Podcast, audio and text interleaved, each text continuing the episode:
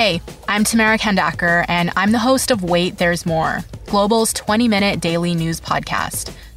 This week, we're dedicating all our episodes to the coronavirus pandemic. We're talking about it from a variety of different angles, from basic health questions to the impact this is going to have on the economy.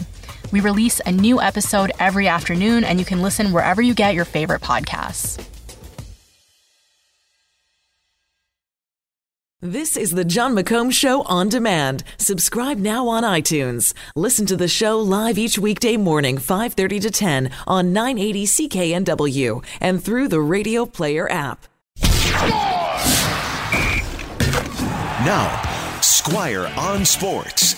Now, we've been spending the bulk of this week talking about the Sedins. The final game, at least the final home game, of course, is coming up tonight. It's quite remarkable how the Canucks have had so much success with Swedish players. It started way back in the early 80s with Thomas Gradin. Thomas Gradin will be at tonight's game.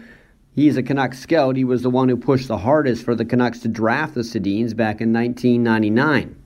What's interesting about the Canucks Swedish connection is their top three scorers all time are all Swedish Henrik, Daniel, and Markus Naslund. And all three of those men came from the same town, Örnsköldsvik, which is not very big. It's about the same population as Penticton or Campbell River, if you want BC reference points. That little town is also the home of Peter Forsberg and Victor Hedman and Anders Hedberg. There is something in the water there, or more appropriately, there is something in the ice. And the newest Canuck hope who's also Swedish, Elias Pettersson, is from a town that is a two hour drive away from Örnsköldsvik. So if you ever decide to take a trip to Sweden and you're a Canucks fan, be sure to go north of Stockholm, stop in at Örnsköldsvik, find anybody in the town, and say thanks.